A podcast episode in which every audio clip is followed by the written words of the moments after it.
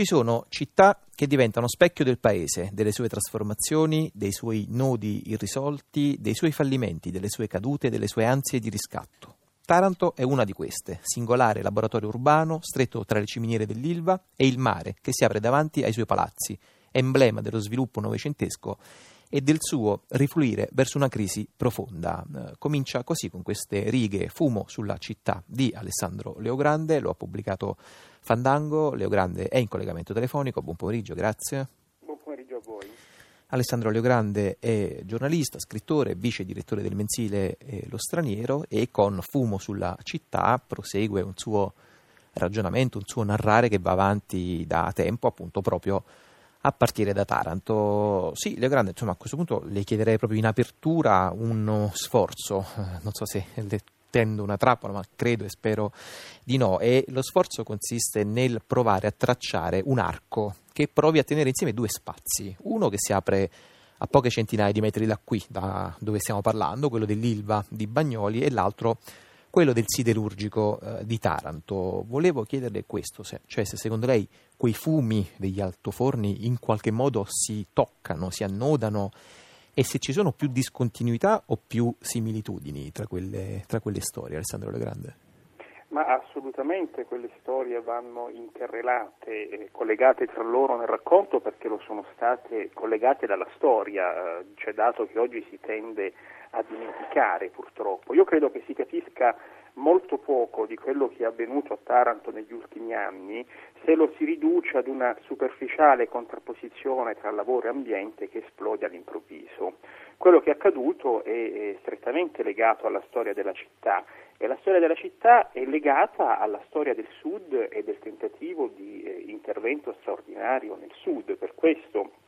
la crisi di Taranto interroga il paese tutto ed è strettamente legata alla città di Napoli. Insomma, Bagnoli e Taranto, gli stabilimenti siderurgici dell'Italsider di Bagnoli e di Taranto hanno una storia molto simile, hanno formato un um, tipo di città eh, meridionale operaia eh, diversa dal contesto circostante molto simile a Napoli, soprattutto nella zona di Bagnoli, a Taranto sull'intera città di 250.000 abitanti. Eh, questo sistema va in crisi eh, alla fine degli anni 80, primi anni 90, va in crisi perché va in crisi il mercato siderurgico su scala globale, ma soprattutto perché va in crisi il sistema delle partecipazioni statali. Cioè, il fallimento di quell'intervento che era assolutamente positivo nella sua idea originaria, ma che negli anni 70 si dilata sotto una, una mole dissennata di, di, di spese folli, ebbene viene ad esplodere alla fine degli anni Ottanta. L'esplosione di quel sistema è uno degli elementi dell'esplosione della Prima Repubblica. A quel punto le strade di Bagnoli e di Taranto si divaricano. Bagnoli viene chiusa, e tra l'altro quella eh, come dire, quella vicenda, quell'epopea collettiva raccontata da Ermanno Rea nella dismissione, lo stabilimento di Taranto viene invece privatizzato ed incomincia un'altra storia che è quella degli ultimi vent'anni eh, dove la fabbrica ehm, una volta privatizzata diventa una sorta di laboratorio postmoderno in cui si continua a produrre acciaio ma si produce in una maniera eh, un po' diversa da quella che era la fabbrica statale, insomma, ma con esiti molto simili, cioè non è secondario che nel momento in cui esplode la questione ambientale, che è anche una questione di come si produce acciaio e di quali relazioni sono interne oggi all'Ilva di Taranto, perché l'inquinamento è una sorta di manifestazione esterna di quella che è stata la regressione interna dei rapporti di fabbrica, ebbene dicevo nei momenti in cui a Taranto succede tutto questo, quasi con una coincidenza eh, romanzesca. A Bagnoli c'è tutta la vicenda della città della scienza e la scoperta dell'acqua calda, insomma, del segreto di Pulcinella, se si preferisce, cioè che la bonifica non c'è mai stata, insomma, cioè che le questioni ambientali molte volte eh, rimangono anche molto dopo e questo credo sia da insegnamento rispetto a Taranto. Chi dice oggi la fabbrica inquina quindi la si chiuda perché così non inquini più, e beh, basta contrapporgli la vicenda di Bagnoli, cioè non sempre un futuro post-industriale o radicalmente deindustrializzato coincide con la bonifica. Molte volte, anzi, eh, il chiudere vuol dire sbarraccare e tenersi l'inquinamento, onde per cui io credo che la, l'unica soluzione della tragedia di Taranto sia quella di puntare su una trasformazione radicale di quegli impianti ancora funzionanti. Senta Alessandro Legrandi, tra i molti, moltissimi dati eh, sociologici, politici, economici che le storie parallele di queste due fabbriche ancora possono raccontare, a proposito di quello che lei nel libro chiama il quadro di decomposizione del Sud, ecco, a proposito di quello, qual è il dato che secondo lei salta di più all'occhio? Qual è proprio l'elemento, il nodo più difficile da sciogliere, la questione che rimane ancora più intricata? Ma la questione intricata è che tutta questa vicenda avviene non solo in un momento in cui eh, la recessione, la contrazione del PIL, la debolezza dell'Europa è sotto gli occhi di tutti, ma i dati del Mezzogiorno d'Italia sono particolarmente inquietanti, insomma basta consultare o l'Istat o il Censis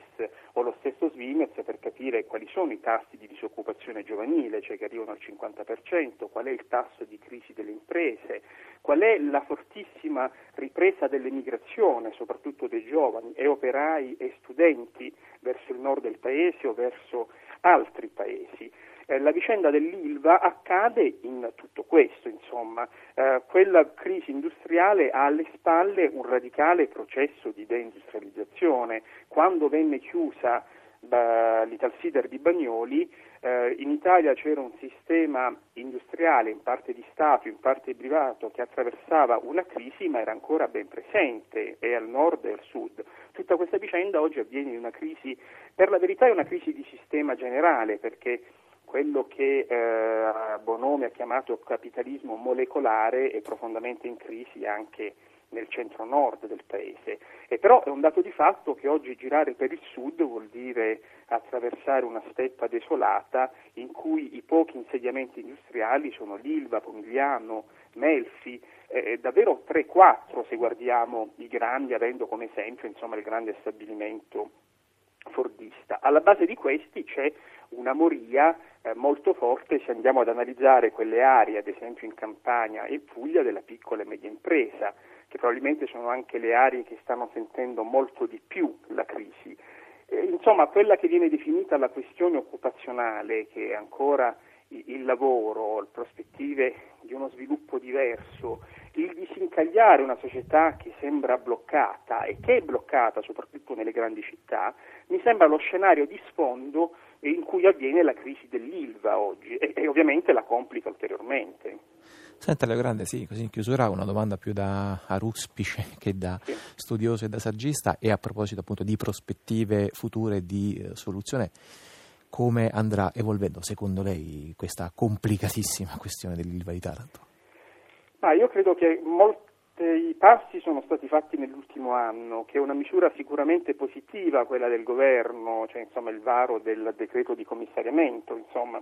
è evidente che i Riva sono incapaci di gestire quella fabbrica ed incapaci di ammodernare gli impianti e di rispettare i parametri dell'autorizzazione integrata ambientale, per cui il commissariamento, un commissariamento peraltro pro tempore, dovrebbe in questo modo verificare nel giro di due o tre anni eh, una trasformazione molto complicata degli impianti perché sarà molto costosa e non è detto che le casse del privato siano sufficienti per, eh, per, per, per tutte le spese che ci saranno da fare. Eh,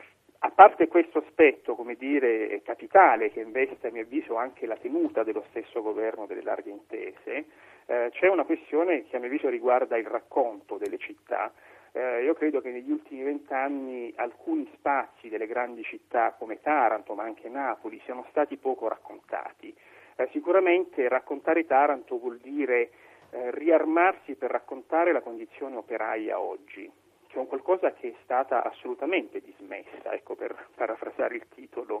del romanzo di Ermanno Rea. Eh, a questa dismissione va eh, risposto riorganizzando un racconto dei giovani operai, dei ventenni che oggi entrano in fabbrica, che cosa pensano, come vivono, cioè qual è la carne viva della questione ILVA, ovviamente in un contesto che è radicalmente diverso rispetto a quello della letteratura industriale degli anni 60 del secolo scorso. Credo che questa sia la sfida per chi scrive oggi. Mi pare veramente una molto interessante, molto nutriente chiamata alle armi narrative, quella che Alessandro Legrande ha appena eh, lanciato. Io lo ringrazio e ricordo il titolo del suo saggio eh, reportage pubblicato da Fandango, Fumo sulla città. Alessandro Legrande, grazie e a presto, magari per altri e speriamo più felici aggiornamenti intorno alla vicenda dell'Ilva di Taranto. Grazie.